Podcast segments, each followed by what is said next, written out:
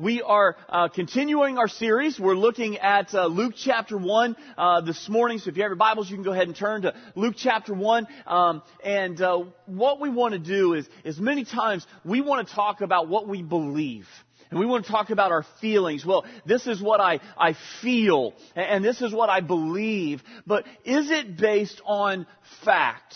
And so what we did last week was we dug in to the facts of um, the, the birth of Christ and what that looked like in Luke chapter 1, verses 1 through 4 is where we really dug in. And last week we talked that our faith must be built on facts, not feelings. It's not a fable that Jesus was born in a stable. We have a narrative and it's been put together by Luke. And, and, and, in this world of, of fake news, in this world of horrible hoaxes and mixed up understandings that we see all around us, it can happen even back then. And there was a lot of things that happened, um, and, and, we want to look at the facts and, and really dig in on those. And for us today, what I want us to dig into, what I want us to, to search out, is to be able to understand Mary's Christmas. How do we magnify Emmanuel? And so that's what I want us to do. I want us to, to go through the process that Mary went through. Because in order for her to have spiritual progress, there was a process that she had to walk through in her life. So let's start out by looking at the facts of Mary's life. Look with me at verses 26 through 27. In the sixth month, the angel Gabriel was sent from God to a city of Galilee named Nazareth, to a virgin betrothed to a man whose name was Joseph of the house of David. And the virgin's name was Mary. So as we dig into this, uh, we, we start out by, by seeing in the sixth month. Now, this wasn't Mary's sixth month of her pregnancy. She hadn't found out that she was even pregnant yet. So where does this sixth month come into play? Well, it was the sixth month of Elizabeth's surgery, and, and, Elizabeth was pregnant with John the Baptist. And then we continue reading that Gabriel is going to show up. An angel is going to appear to her. And when an angel appears to you, any angel, you kind of wonder what's going on, right? Well, but God didn't bring out just any angel. God brought out the big gun. Because when He needed something to be accomplished, when He knew that something had to happen, He brought out His MVP. He brought out the one that would make sure that He would get the job done. And that was the angel Gabriel. So he sent him to make this life changing announcement. And where did it happen? It happened in this town of Nazareth. Now, if you don't know much about Nazareth, you would go, well, Nazareth must have been this busy metropolis and it was this big city because Jesus is going to come from a great city, right? And he's going to be born to, to a princess. And, he's going to have the king of, David, he's going to be the throne of David and everything's going to be awesome. Well, when we do a little bit of research and we find out where Nazareth was and, and what was Nazareth really all about, it was a surprising choice. Because Nazareth was um, a little backward, to put it easy. It was filled with corruption and immorality.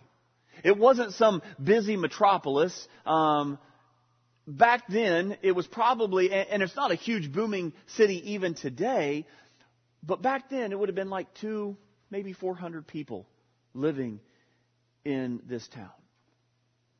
And to really understand and get a grip of, what people thought of Nazareth, we go to John chapter 1, verse 46. And then Nathaniel summed it up, summed up its reputation this way. He says, Nazareth? Can anything good come from there? I mean, think about that city that you may think of. You're like, really?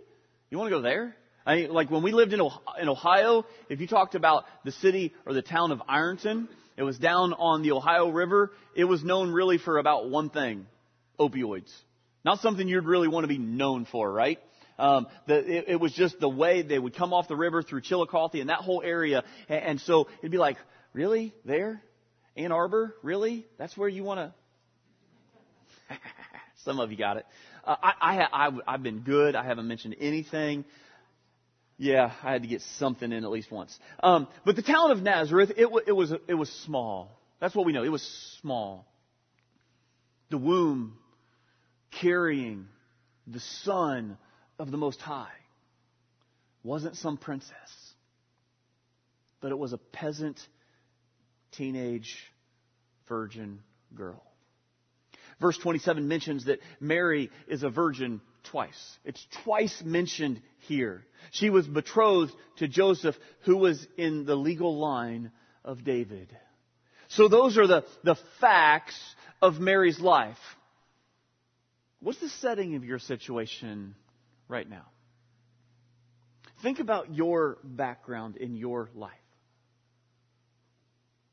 I want you to understand that God can use your situation, your background, your setting for your life right now. You may think it's not that great. You may think that, that where you're at in life right now, how could God ever use me? And we're going to talk about that here in, in just a minute. But I want you just to stop and think about where you're at in your life. And you may be asking those types of questions here this morning. And what I want you to understand is that God is working in you right where you are. He is working His good, His glory, for His will to see the best in your life. So that's the facts. Now let's talk about the fear that was in Mary's heart the fear that was in Mary's heart. As we continue the narrative, we come to verses 28 through 30. And Mary receives a birth, birth announcement that will rock her peaceful plans and change the trajectory of human history. Let's dig in. It says, And he came to her and said, that's, that's Gabriel, the angel. He came to her and said, Greetings, O favored one. The Lord is with you. An angel shows up the big gun Gabriel shows up and he says, O favored one, the Lord is with you. And you're like, eh, well, no. Keep reading. But she was greatly troubled at the saying and tried to discern what sort of greeting this might be. And the angel said to her, Do not be afraid, Mary, for you have found favor with God. Wow on the outside where we read this, we read this as the narrative and we go, oh, this is so beautiful. Mary, scared to death, I think. An angel shows up to you. I don't know about all this. We see power in it. And Mary's like, yeah, I see the power, the power of an angel standing before me, and he's going to tell me something that I'm really scared about. But this angel, Gabriel, he makes it personal for her as well. Gabriel says that she is favored. It's only used once, one other time in the New Testament. It's found in Ephesians chapter 1 verse 6, where it means the free bestowal of grace. Now I want to stop for just a second here because the salutation does not mean that Mary is, is full of grace and that she can forever bestow grace on others that she comes in contact with. The context here is that because the Lord is with her, because the Lord is with her, she is favored. While she has received grace, she is not the dispenser of grace. So we can pray the rosary and we can say all of the Hail Marys full of grace. But she cannot give that to us. Please make sure you understand that. And as we continue reading, we must also resist giving Mary titles that she herself would reject. Mary is not our co-redeemer. She is not our matriarch, our mediator. She is not the queen of heaven. By the way, if you hear someone mention the Immaculate Conception, that isn't speaking of Jesus and his immaculate conception. It's actually talking about that from the time that Jesus was conceived, Mary remained sinless the rest of her life. And so we have to be extremely careful with this. And, and, and, as we read through this and as we understand, as we read through the rest of Luke, we're going to see that Mary didn't find herself and see herself as being sinless. She actually saw herself as being fully sinful. As we look forward and we drop down to verse 47, you'll notice Mary knows she is a sinner in need of saving because she refers to God as my Savior. I'm reminded of the lyrics that Justin just sang for us. This child that you delivered will what? Yeah, soon deliver you. Mary was unsettled because she did not think of herself as highly favored. The, the phrase greatly troubled, it means to be confused, perplexed, alarmingly agitated. She more than anyone knew her shortcomings. She more than anyone knew that she wasn't highly favored. And what kind of a greeting would this be? Because, um, um, Gabriel, I think you have the wrong house. Because I'm not that person that you're speaking of. She knew her shortcomings. She was also alarmed and afraid, we read which is the word where we get phobia from. To be apprehensive, to be frightened. Mary was afraid because none of this was in her plans. You ever have that happen to you? You, you, you have your life planned out, right? So I'm going to get married when I'm 26, and I'm going to have four kids, um, and I'm not going to have my first kid until I'm 30, and I'm going to spread them out um, a year and a half, and that way they're still good friends, but they're far enough apart that I can start getting them potty trained, and, and you have all the plans, right? And I'm going to save money, and all of them are going to be able to go to college, and they're all going to be smart, so I'm not going to have to really save that much, much money because they're all going to have um, scholarships, and, and everything's going to be just taken care of, right? Yeah. I, we have our own plans. And I'm going to marry a nurse and she's going to provide for me and I'm not going to have to work that much. And that went out the window too. Where'd she go? She's not even in here this service. Um, you know, so we, we have our plans, right? This wasn't in Mary's plan. Mary didn't think, oh, I'm going to get pregnant when I'm a teenager and it's going to be uh, immaculate. And I'm going to have to explain to Joseph and Joseph's going to go, oh, that's so wonderful. This wasn't in her plan. And she was afraid, and she was frightened, and she was scared all together. It was all strange. It was all new to her. We do the same thing, don't we? We have our plans. And then God says, Hey, I got some plans for you.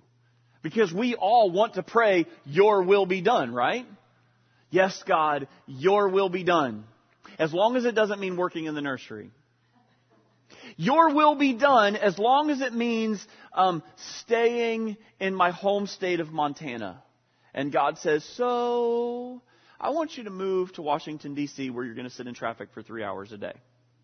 And the only traffic you had in Montana was if there was an elk on the road. God, are you sure about that? God, I'm going to follow your plans, but did you really mean that you wanted me to go to Mozambique, Africa? I, I think you meant something else. And, and, and we have our own plans. And the moment that God starts messing with those plans, immediately fear starts to creep up. That's where Mary found herself. What fear, what phobia is holding you back? What fear is gripping your heart? Let's keep looking forward. We've seen the facts of Mary's life. We've seen the fear in her heart. But instead of following her fear to paralyze her, she was fascinated. The fascination in Mary's mind because she's now going to listen to what this archangel Gabriel is going to tell her about her son. And the more she listens to it, she's able to deal with some of her fears and she just becomes fascinated with all of the things in her life. about her son. Look at verses 31 through 34. And behold, you will conceive in your womb and bear a son, and you shall call his name Jesus. He will be great and will be called the Son of the Most High. And the Lord God will give to him the throne of his father David, and he will reign over the house of Jacob forever, and his, and of his kingdom there will be no end. And Mary said to the angel, How will this be, since I am a virgin? And though she's a, a virgin, she will become pregnant. I wonder if that just, at that moment, she just kind of stopped breathing. Ladies, I want you to think about, um, not immaculately, but the first time that you conceived. And, and whether it was planned or not, you looked at that test strip and immediately kind of fear froze over your life we're getting pregnant and it's going to be awesome. Uh, I don't know if I'm ready for this. And everything starts flooding into your mind. She was going to become pregnant outside the normal process of conception, and that's what really threw her for a loop. Have you ever noticed uh, the name of Jesus is given to Mary before she's ever even conceived? Jesus. Before she ever became pregnant, the name Jesus was given to her. And the name Jesus, it's important for us to understand because it comes from the Hebrew word of, of Yeshua. It's a form of, of Joshua. It's very popular in the Jewish culture because many parents, they wanted their son to be named as the leader of Israel's conquest over Canaan. Some parents even pick the name with the hopeful expectation, well, that if I name my son this, maybe he'll be chosen as the Messiah. But from the very beginning, her son was set apart as Savior. His name was chosen by God Himself. And in the Hebrew, the name Yeshua, it means Jehovah salvation. His name means salvation. When Gabriel later appeared to Joseph to clear up some of the confusion, the meaning of Jesus' name and his mission is clarified again in Matthew chapter 1 verse 21.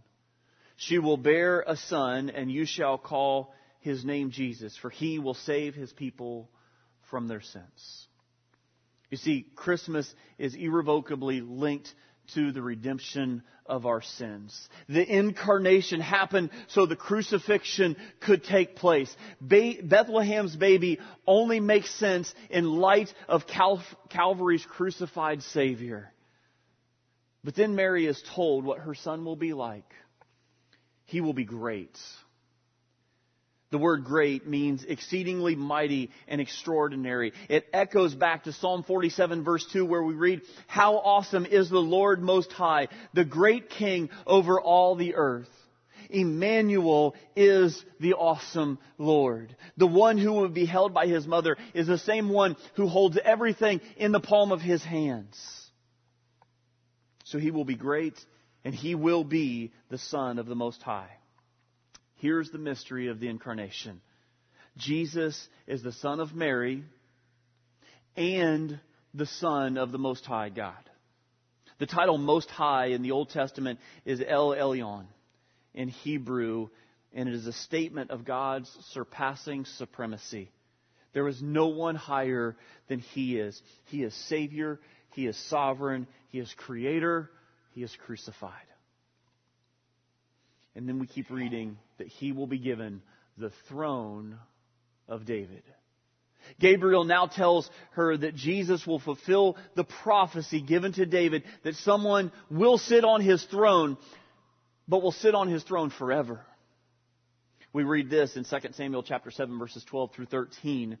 When your days are fulfilled and you lie down with your fathers, I will raise up your offspring after you who shall come from your body, and I will establish his kingdom. He shall be, he shall build a house for my name, and I will establish the throne of his kingdom forever.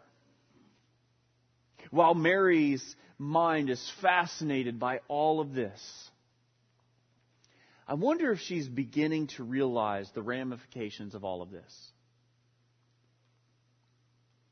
I wonder if it just started to sink in because we've already talked about her being afraid, and I think in all of this fascination, there's still that level of, of fear that is happening.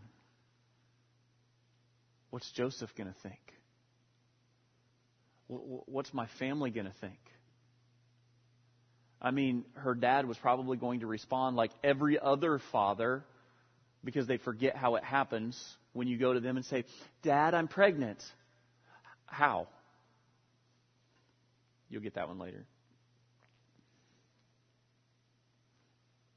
Is her heart starting to break? We come to verse 34, we get the sense Mary can't process any more data. And then she vocalizes it. She, I mean, she's listened to everything that Gabriel has said, and, and as it's all flooding through her mind, she's listening to all of this, but she just has to stop and she says, uh, How can this be? since I'm a virgin. Love found Mary that silent night because heaven heard her hurts. She was able to lift her head and her heart. Friends, Emmanuel will meet you right where you are. And in that case, Mary needed to stop right there in that moment because she was having a really hard time processing through all of this.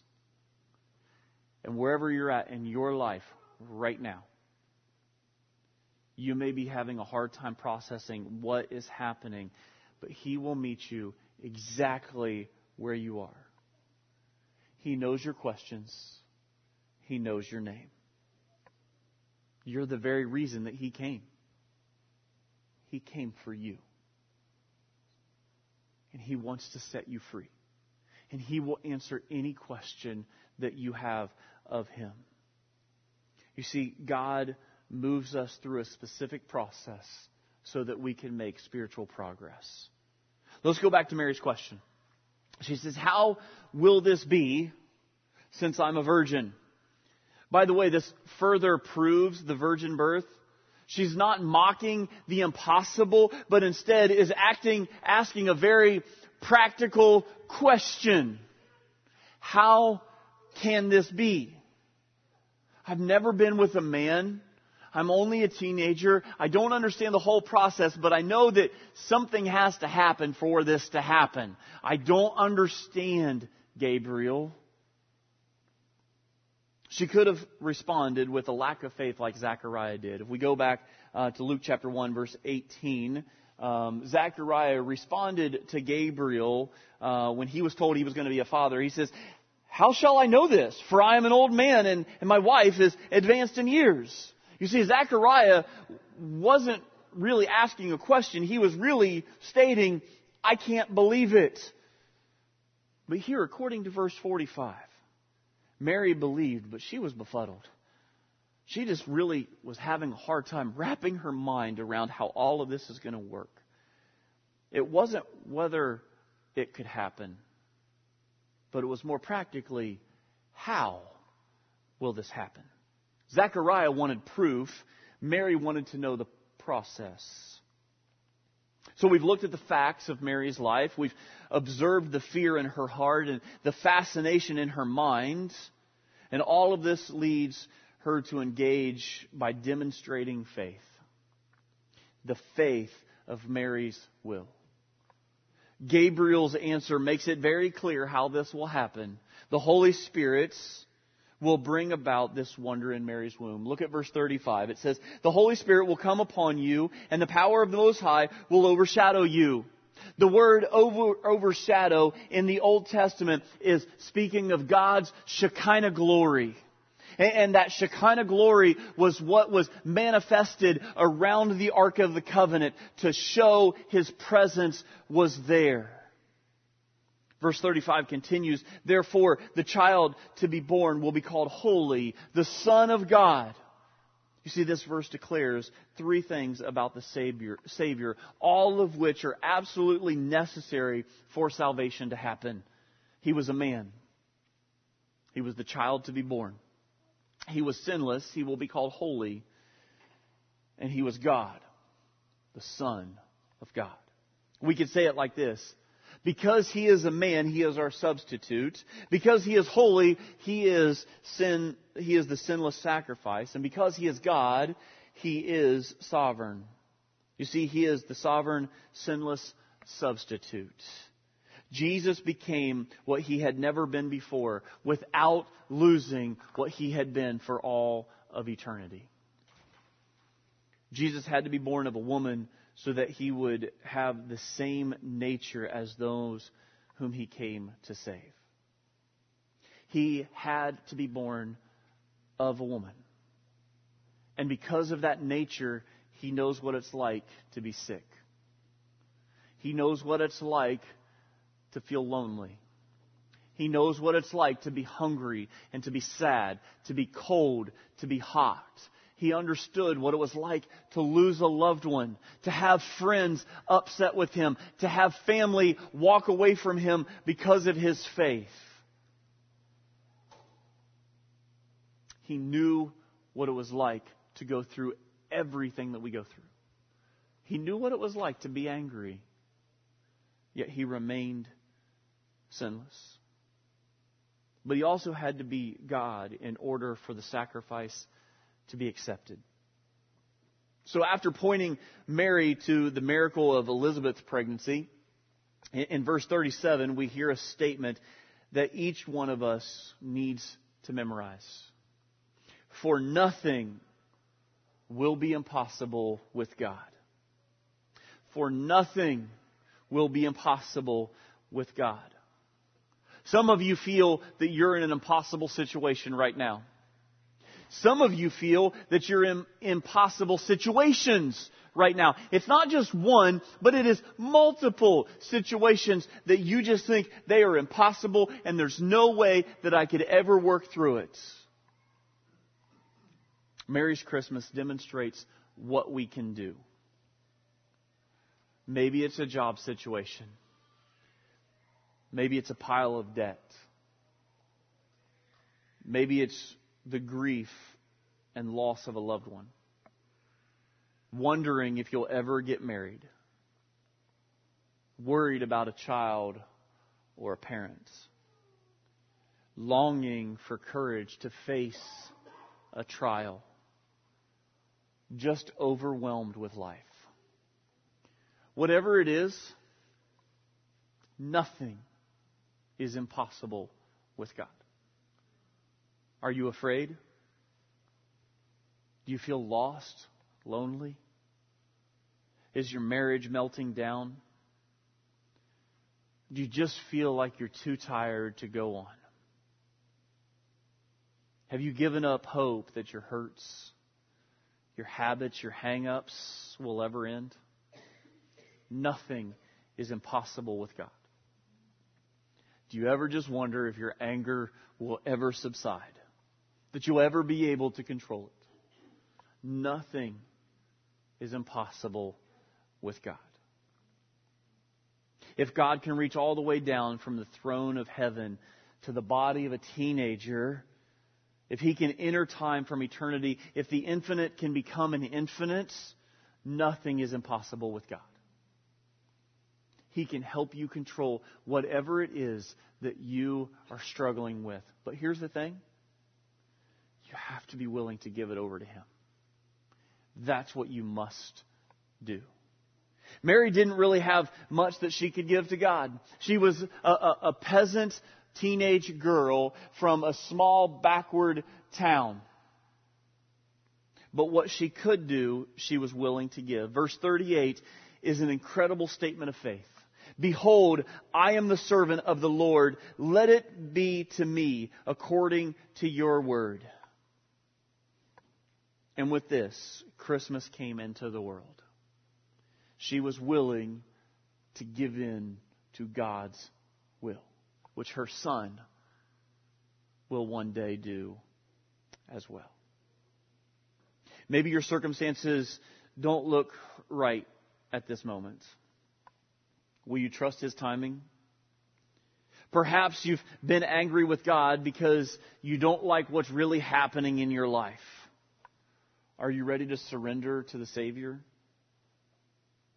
Are we willing to say, Let it be to me according to your word?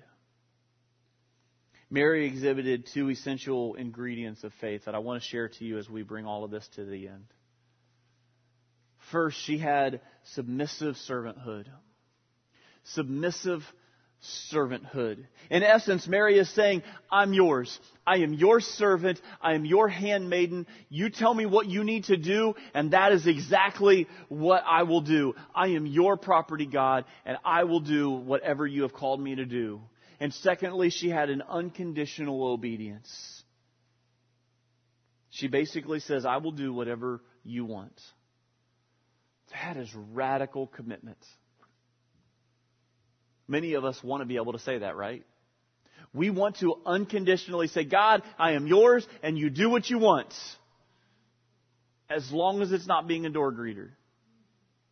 God, I will unconditionally be yours if I don't have to work with middle schoolers. God, I will unconditionally be yours, just don't send me to the soup kitchen. God, I am unconditionally yours. Don't send me to Haiti. We want to put stipulations. And Mary said, God, I'm, I'm yours. And I don't understand it.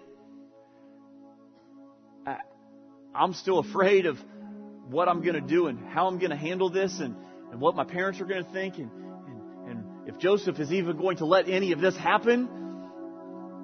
Remember, at this moment, Joseph could have stopped it all from happening.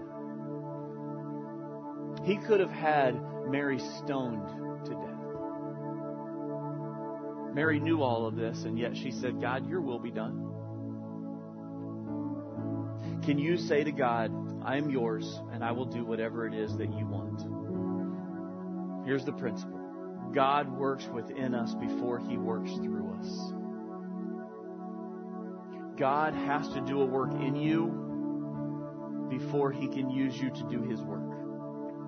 You have to be willing to let him do work inside of your life.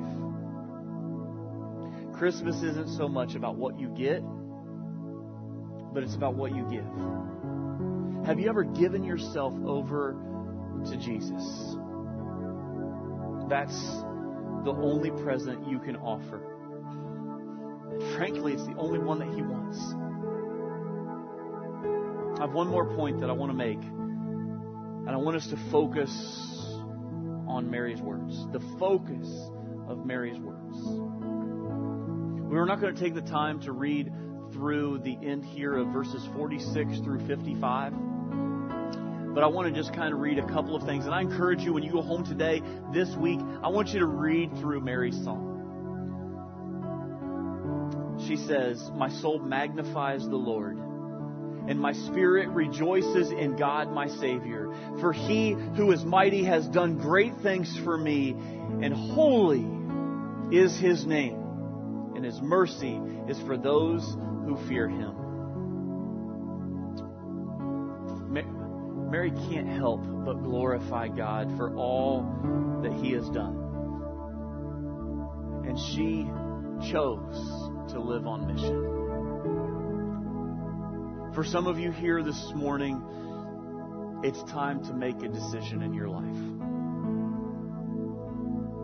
It's time to say, hey, I need to get right with God. And I don't have a lot to offer him, but again, I want to remind you, neither did Mary. But what she gave was all that she had. And that's what God's asking of you to give your life over to Him. And if you've never done that and you need to accept Him, I'm going to be in the back, and a couple of the elders, they're going to be in the back with me, and we'd love to talk to you about what that means. maybe this Christmas season there's some things that you're struggling with and you need prayer of, of how to overcome them and how to move past them. Maybe it is that, that anger or it's a job situation. It, it's, it's a, it's a parent who is aging. You're not for sure how to handle it. It's children that are a little wayward. Whatever it might be, we're going to be in the back. We'd love to, to pray with you and to talk with you, just to listen. But whatever decision you have to make, will you make it as we continue our worship? Please stand.